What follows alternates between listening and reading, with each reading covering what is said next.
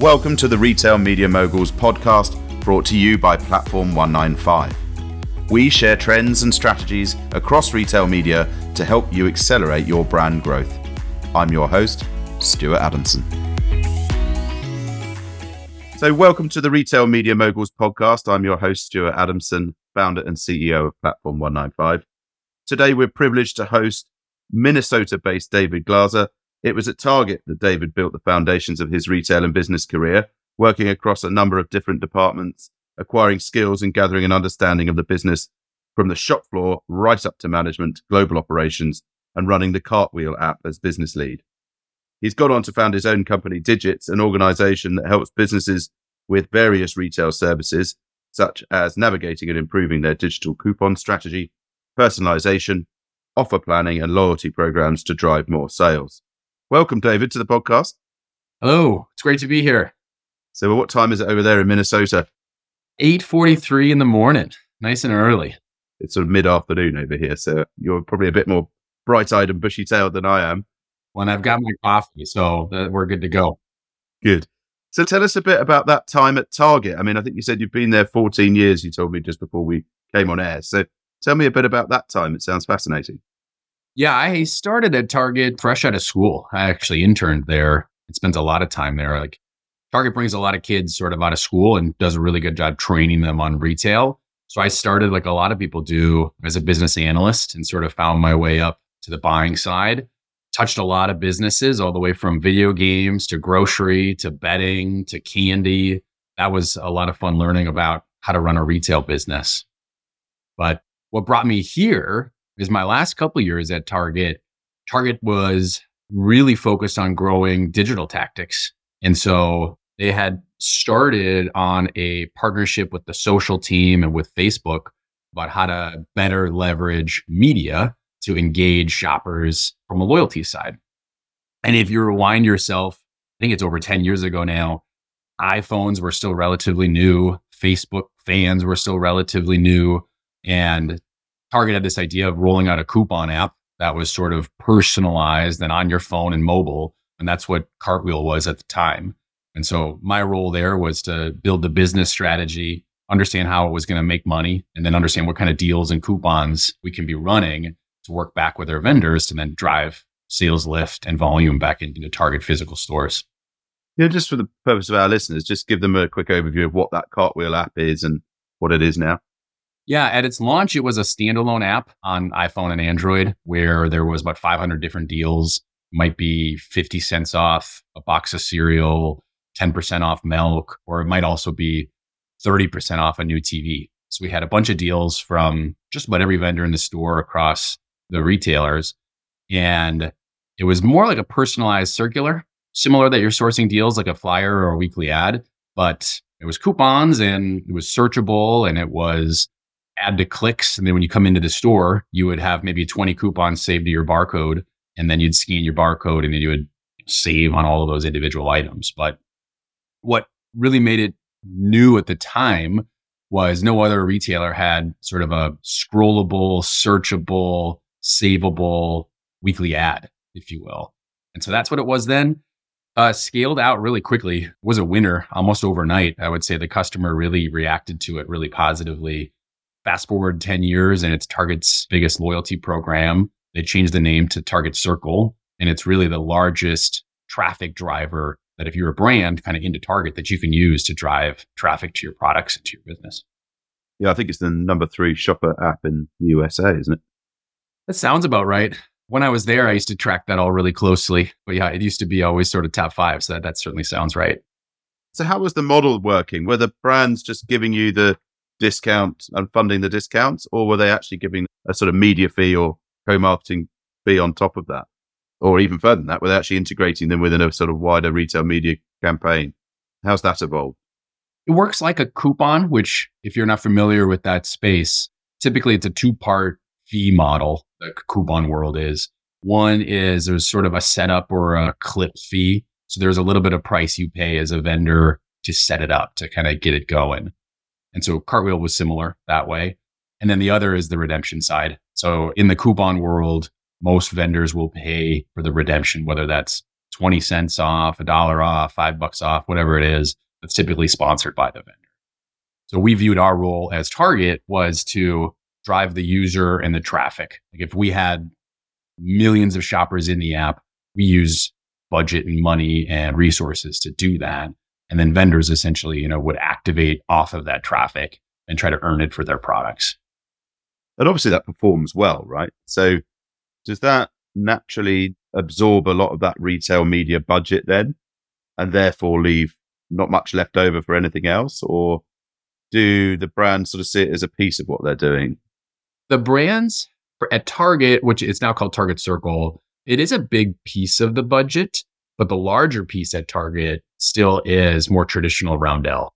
So Roundel is, I would say, more of a your traditional retail media in the idea that a lot of grocers have the tactics. So both offsite traffic, whether that be programmatic, social, and then also on-site. So on-site could be display, on-site can be pay-per-click search, all those types of offsite and on-site tactics. That's still the biggest piece of the budget if you're a brand kind of spending, you know, your retail media budgeting to target. But Circle is typically the closest to conversion with the actual being a coupon as somebody, a shopper is specifically adding that to their cart because they're expressing interest and wanting to save on, you know, whatever that product is. And so your money spent on Circle is kind of the lowest funnel and drives the best sort of conversion investment to people that are shopping that category. Yeah. So tell us about your life now, sort of post Target and life at Digits. You know, how are you helping other retailers? Yeah. So I left Target around eight years ago now to start Digits. And really at the time, retail media itself wasn't even a word, if you will. It was just like digital. But the idea was I could see from my seat at Target that Cartwheel at the time, Target vendor marketing at the time was really providing vendors with levers that they weren't prepared to use. Like the fact that you could run a Cartwheel ad or a media program and slice and dice the shoppers and talk to them outside of the store on their phone and try to get them to drive back to the store to actually buy their product like that day. Like that was amazing to me. Like that ability as a vendor just wasn't there. And so I left to found Digits with really at the beginning, its whole goal was to help vendors back into Target and manage their digital spends and to drive business and to sort of use Target's tools better to drive their business at Target. And so that was the start. Worked great. We helped brands all the way from top five CPGs all the way down to startup brands. We manage all their digital tactics back into Target. So that could be search, that can be Circle, that can be Roundel, any sort of digital touch point. But where we've scaled past that, your question on other retailers, is there's this trend in the industry with regional grocers as retail media capabilities have sort of gone down market. And so your mid market grocers, your regional grocers now are aiming to build similar capabilities that your large nationals are. So, you know, they've seen what Target, Walmart, Kroger, Albertsons have done, and they want to do the same thing. And so we understand how to run that as a grocer. And so we provide those business services for regional grocers to help them launch, manage, and operate a retail media vertical within their grocery store. And is that all encompassing retail media or is that largely around the couponing and the vouchers? It can be all encompassing. And so what I have learned is digits, we have expertise on sort of all of those buckets. And one thing we're good at is talking with retailers about how they want to engage with their shoppers. And so obviously we have expertise on coupons, but not every grocery store has a loyalty vehicle and they might not want to invest in the tech and invest in the dollars that it takes to roll that out. And so some grocers are deep in a loyalty vehicle and we help them plan out coupons. Others, their focus is more offsite media where we're trying to drive traffic into the store with offsite media. So the solution is customized and mixed and matched based on the retailer and their digital acumen and their kind of resources that they have. So is that loyalty program essential for the couponing and voucher program, or is there not one there without a loyalty program? I.e., a grocer could have an app without having a loyalty program that has customer offers on it that are searchable. You can have an app without a loyalty program, but then it's mostly just about delivery and pickup and sort of shopping the catalog ahead of time. We have found that if you have a loyalty program with robust coupons that's searchable, that's something you might want to spend time with as a shopper even before your trip, then your number of sessions goes up, your time on sessions goes up. You know, the reason somebody might come to you every day and open up your retailer app goes up versus only maybe every 10 days when they come shopping, right? Because if you fill that thing with daily deals or different things, they might be like, oh, I, I, could go to the store today. What's in there? Right. Like, oh, there's 30% off my favorite dip. Okay. Yeah, I'll make a trip today. Right. I'll stop by after I drop the kids off. Versus if you don't have something like daily fresh content, then they might only open up your app hour before they're planning to go to the grocery store every two weeks. Yeah. It's interesting because I think certainly when we were at Thomas Cook, we always looked at how we could really drive sales at the bottom end, whether that was incentivizing in a travel world, you've got agents that sit in stores. Could you potentially use some of the budget from that retail media piece to incentivize? Could you discount across product? So, you know, actually offer some discounts. And then do you actually declare that to a brand, to a partner, or do you sort of hide it within the margin on your retail media profit? So actually, because it's down to you as a retailer to get the thing to work however you can and actually, you know, is there a way of sort of driving discount and therefore performance and demonstrating performance for the whole of the retail media activity? Are you seeing much of that sort of it, full integration and being able to sort of pull those levers a bit using this process? Yeah, I think at the big grocers, the more mature retail media, they have tactics full funnel. They have tactics to drive traffic. They have tactics to drive conversion once you're on site. And then they have tactics around price right? Like at Target, it's it's the circle program, right? Where you have you can use price and coupons to drive conversion.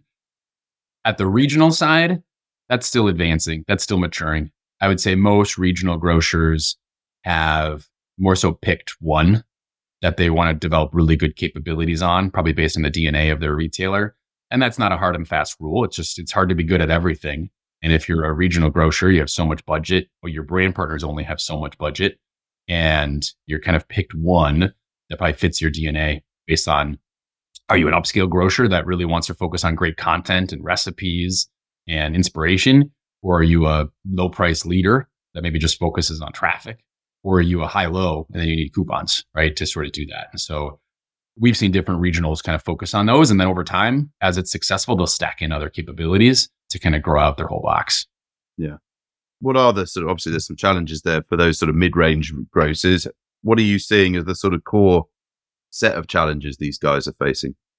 I think it's two parts. One is the retail media know-how. It's still a relatively new industry, and a lot of these regional grocers are based in towns where there might not be a ton of retail media talent. Conversely, I live in Minneapolis where Target and Best Buy are. So there's retail media teams of hundreds here. And so people that have been doing this for years, whether for Target or Best Buy or whomever. But regional grocers are often in smaller towns in different states, and they might not be able to easily hire a director or VP of retail media to understand how to roll this out. That's become a little easier with Zoom, right? With Google Meet, with people that can kind of work remotely. But that's part of why we exist is more of a contractor, sort of a fractional VP of retail media regional grocers to help them build strategy and roll this out. And then the other side is the technology. It's still pretty bespoke. I mean, you have tech partners like a Criteo or a Citrus that can roll out pay per click search, which drives a lot of value and value for brands and also money for retailers. But if you're going to put together a full stack solution of offsite plus on-site search plus display plus a coupon program, you're pulling in multiple tech partners. And that takes really advanced retail tech company. That's you need somebody at that retail that understands how to make this all. And that talent is tough. And so we have some retail partners that are really great at that and they can pull it all together. And then others are fresher, newer to that game. Yeah. So generally people in tech, I mean, wherever we go, that tends to be the same thing. There's another piece there which also sits with people and I guess tech, which is the commercialization of it all is how do these guys actually, once they've got the tech and how do they actually package price, you know, all those train up the sort of people to go and sell it into their partners. Often it gets overlooked, actually, that sort of strategic commercial piece. How do you roadmap it and how do you phase it in terms of a rollout? Right. And the other part of that similar uh, change management that a lot of our merchant partners struggle with is they've been getting funding from brands for years, but most of that funding is historically been assigned in store. And so if brands now want to fund something online, a lot of merchants are worried that they're, they're going to lose the money that drives them in store. But the reality is there's budgets for online. And if you don't create tools for people to drive their online business or digital tactics is you'll eventually lose that money. It might not be one pot that kind of goes, but the online pot's getting bigger, the in-store pot's getting smaller. And so if you don't have tactics to drive the digital activations, you're eventually going to start to lose funding. And that can be tough to merchants because they're used to getting relatively large checks from these brands to help them fund displays, help them fund sales plans, fixtures, all that stuff in store. And kind of change managing that step by step is difficult.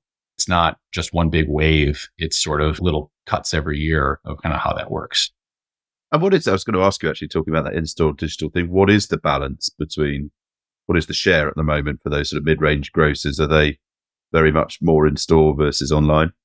Oh yeah, from a pure business, like from a retail sales, it's probably 90% physical, 10% digital, digital being pickup or delivery. At your large boxes like a Walmart or a Target or, or a Kroger Albertsons, it's closer to 80 20, not all the brands, but you know, it's closer to that number. And so the regionals are catching up that way. They just haven't launched their services as early as the large guys did. And so they're kind of catching up. But they see that and they don't want to lose orders to the Walmart across the street because Walmart offers a great pickup program and they don't. And there's a certain set of customers. That's what they want, right? They want pickup. They don't want to have to walk in store. Even if they love your own brand food that you have at your regional grocery, they're like, well, sorry, I don't want to get out of my car. Right. And so I'm going to just buy it at Walmart across the street. Yeah. So what about the innovation then in store? Are you seeing much in that space on the retail media side? Yeah, we see a lot of ideas and a lot of trials and a lot of pilots.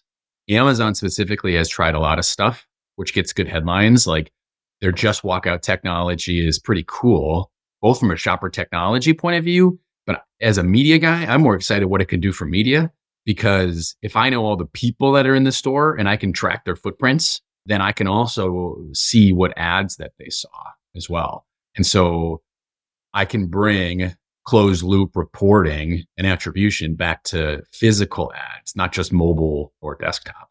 And that I think is going to be the huge unlock whenever that happens. And so then in the future, we could build programs and charge a retailer X amount of money for a sales plan.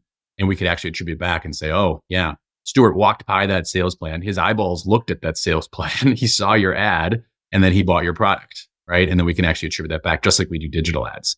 And so I think that's really cool, sort of the in store physical attribution that you can kind of bring it into physical stores. Yeah, amazing. How far away are we from ubiquity where that's concerned? I mean, shoot, five, ten years. I mean, I think as far as like actually being rolled out, right? Like retail media as it is today is five, ten years old, right? And now it's off-site attribution is pretty turnkey. Like that's kind of just table stakes. So I'd say physical in-store attribution, it's going to be some time even Amazon has piloted it, but that's not like at run rate. And so I think the biggest challenges will be most grocers actually getting cameras in stores, getting that technology. And so I hope that that rolls out, you know, as from a media side, right? From a retail media guy, I think hope that rolls out, but we're still quite a ways away from that being actually at scale. Yeah. I mean, we always do encourage our clients around not seeing sort of an in-store audience and an online audience, but just to see an audience and whatever data you have on them, whether it's they've been searching for something online, is that you can still reach them in an in-store environment. How do you do that? Whether it's proximity mobile or, as you say, you know, potentially with Amazon side. So it's really interesting to see how that bit's going to evolve and how the mindset changes from, oh, that's my in-store media suite and this is my online media suite and actually more into audiences that move around. It's the same people. Yeah, I think there will be grocers that will figure out how to talk to their customers when they're in store. And that's difficult because they don't always have their phone open. A lot of grocers today don't actually know I'm in store until I check out. I check out, I'll scan my loyalty program, whatever it is, some identifier, my credit card, and then, oh, like, oh, Dave was just in the store. Yeah, I was probably in there for the last hour. So you can imagine a future where the retailer knows the minute you walk in or you pull in the parking lot and then how are they interacting with you during that next hour or so versus everything just post purchase and you asked about sort of innovation and new stuff i think eh, managing that time in store will need to be figured out. And whether it's through computer vision or just in store apps or text messages or whatever, like, but managing that shopping process with digital media, I think will be interesting to see where that goes. Just with those Amazon stores, though, as you're tapping your card as you go in, so it instantly recognizes you and you walk out. That's where I think it starts to get very exciting because you can instantly link, as you said, you know exactly where that person is walking around the store, but you know the minute they've walked in the store that they're there. And then how do you then start tailoring message? Yeah, it's the physical equivalent of like Criteo. So, you know, today on Crit on Target or whatnot, if you type in cereal, right, they can do pay per click on the top of the feed for search results. And so if you thought about how does that translate to a physical environment if somebody walks down the cereal aisle, how could you market to that person then? And it's a difficult thing because you also don't want to interrupt the shopping experience. So I don't imagine somebody just getting a bunch of text messages, right? Like, we see you walked into cereal. Here's 20% off General Mills. But maybe whatever the happy equivalent of that situation would be, I don't think has been figured out yet, but something along those lines might be the new invention. So, how about the attribution piece? How are you sort of doing that these days? What sort of tools are you using? How are you doing it? Yeah, as a we're a retail partner, attribution is great because retailers have so much data. And if they're good at data science, they can pull in algorithms and logic that would tell you how much a person was, you know, theoretically going to spend and who's seen the ads and then what does that project out to as far as attributed sales. So the retailers have amazing data and the good ones have found people or companies or agencies that can help them craft that out we as digits, we're business services, meaning I guess we're not analytics. Like maybe that's a wing of the company I would need to start at some point, but that's not what we do today. We leverage the retailers and kind of coach from a business side, but that's not necessarily a service we provide. As a brand, that's where it gets harder because retailers don't always want to give you their data. And so we have access to like top line metrics around, you know, units sold, days that they were sold, stores they were sold up. And so we can do trend analytics, but as brands, we don't actually get the shopper IDs. So we can't see the actual attribution so much. So it's more of a trend analysis and trying to do as much testing, maybe geo market testing and whatnot, that we can build algorithms and models to kind of share back to brands you know, where we think which tactics drove what incremental sales. But it's a little harder. It's a little more art, I would say, on the brand side because you just don't have all of the data. Where it's more science as a retailer because you have all the data. It's just more figuring out what to do with it. You probably have more than you know what to do with. And so you need a good data scientist to pull it all together. Yeah. And then how does that actually translate to actionable insight for a brand? Right. Like, what are you actually going to do with it as a brand? Like, what tactics are you going to change? And what's tough as a brand is a lot of our brand partners have 20, 30 brands live, right? Like into Target. What works for one may or may not work for the other one. And it may or may not work at Walmart versus Target. And so it takes really that expertise. What we provide is again, deep, deep target expertise and being able to use both our science, our historical data, but then also our intuition of being there, working with them for so many years to know, well, at this brand, this is the tactics that's going to resonate with the shopper. And at maybe the other brand, you know, we don't think that will and you need to try something different. Because most brands, when they launch into the shelf, if it's a new item, you've only got 90, 120 days to make it work. And so you can't test everything. You've got to make it work out of the gate. Otherwise, a retailer only got so much shelf space. They will cut you out quickly and find somebody else that wants to pay to have that shelf space that's going to actually sell. And how are you doing audience segmentation at the moment? Is it still just based on what sort of online search, or have you got anything more sophisticated in there? Is it built around the loyalty program? How are you doing all that piece? If it's first party, it's using, you know, shopper history. So retailer history specifics and what people have bought that pulls apart audiences that way. So a lot of category audiences. I mean, to use the cereal example, you know, people that have bought cereal at X grocer, you can pull that apart by brands. So shoppers that have bought cereal, but maybe not my brand, and sort of kind of try to convert within the audience. So first party audiences are super data rich.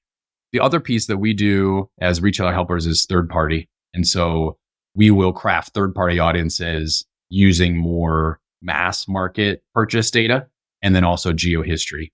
And so we can build audiences based on where people's phones have been or where they currently are. And so we will build really specific retailer focused audiences using third party as well as a way to augment what first party audiences can do. So as a brand, I think it's important to sort of use both. You use, yes, use retailers' audiences and a lot of history. But if you want to drive added shoppers and customers, using third party helps you do that because you're also finding other ways to find new and different people as well. And what about that audience extension piece? Is there anything new happening there, or is it still paid social and programmatic display? What are people doing that's new? I mean, for us, the most of the money is programmatic. A little bit, I mean, yes, paid social, but in the retail media space, that's hasn't been as much because Facebook hasn't always been as open with their sales attribution as like programmatic is, and so it's a little bit more of a black box in dollars where programmatic's pretty open. I'd say what's new, like if you if we're going to talk again in a couple years, I'd say connected TV is going to be the next big frontier. And so obviously brands spend money on TV, always have, but to be able to take the same slicing and dicing of audiences and serve somebody on their big screen, right? During a football game or during whatever show they like to watch. With a non skippable ad. Yeah. Yeah. A non skippable, great creative, really inspiring somebody to hopefully buy something they haven't before versus a lot of retail media is just pack shots and a couple of words, which is good, but it's not the same as a, a 20 second spot that actually shows you a product and explains it and gives you some emotion about it. And so that's coming. A lot of retailers have opened up their data sets to CTV, connected TV. And so brands have used that at the national level. And I think now they're starting to figure out how to use it at the retailer level, more bottoms up individual retailer campaigns. And so we're piloting that with brands now and brands that have innovation budgets are leading in with us to give that a shot and sort of see how that works at retailer levels. But I imagine that that's going to grow as a percentage of engagements quite a bit over the next couple of years. Yeah. I mean, we're buying a lot for our clients now. I would imagine, yeah, in the travel, like in the travel industry, that would be very inspirational. You're not going to just show somebody a picture of a destination and they're going to go there tomorrow, right? You probably need to inspire them a little more. Yeah. And it's semi measurable, but in terms of obviously people don't click on it, but they'll double screen while they're watching connected TV. So really exciting area. But the great thing about it is that often, often TV would take up such a huge chunk of the budget that actually it just wouldn't be put on a schedule because the retailer doesn't have enough, you know, unless they were doing a big, big, big partnership. There's not enough budget to use TV. But with connected TV, because you're buying on an impression level, you can actually include it as a smaller amount on an integrated campaign. And that's huge. I mean, it's, it's a challenge for the TV companies as linear TV audiences decline, but the connected TV and the sheer volume of advertisers all sort of spending small amounts, but they add up. There's a huge opportunity within connected TV for those TV companies to go after retail media budgets. Huge. Absolutely. I mean, even I'm the kind of person who I think needs to see how things work a little bit to kind of like feel about it. And so, I mean, Hulu has their own DSP. Like you can go in and actually buy ads with by zip code in your own DSP's DIY. Like if you were a local service provider, a cleaning company, a plumber or whatnot, and you wanted to run ads in your zip code on Hulu, you could do that for whatever budget you want. I just think that's amazing. And so you multiply that out at scale at like a grocer level and to be able to do that and within a couple of miles of all your grocery stores, whether you're a regional grocer, national grocer or whatnot, it's a great tactic to be able to educate and inspire people with recipes and with other sort of ways to get them to come into your store. And then actually you can track them back if the retailer's got their data connected too.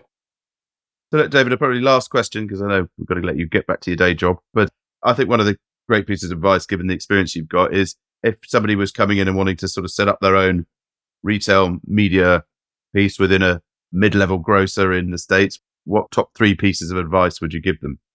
Yeah, I think the first is try to understand what your shopper wants. Like, are they just looking for, do you already have great delivery capabilities and they just need some offsite media? So I would interested what the shopper wants. I would talk to your vendors about what they've seen work other places. So your top five, 10 CPG vendors love to talk about digital and they all have people on their teams that are digital. And so they all want their time, if you will, with the retailer. So I would reach out to a few of them you trust have some planning sessions, understand what they're seeing out there to inform your strategy. And then lastly, I would look for experts in the field. And so that's a little bit self serving with us. But if you've never run a retail media organization before as a grocer, it's tough to launch it out and manage it. So whether that's digits, that's somebody else, that's hiring somebody that's been at a, an Albertsons or whatnot. I mean, the talent is starting to get out there now. And so I would find some before and figure out the right way to help them make you move faster. Yeah. Brilliant. Thanks, David. Talent, so important. Well, look, thank you so much, David, for gracing our Retail Media Moguls podcast. We're thrilled to have you back in the future to come and talk to us about developments in the sector and maybe we can re-examine the connected TV piece and then also the sort of in-store data piece. But it's been great having you on. Thank you so much for taking the time and I'll see you soon. Sounds great. Great to talk to you.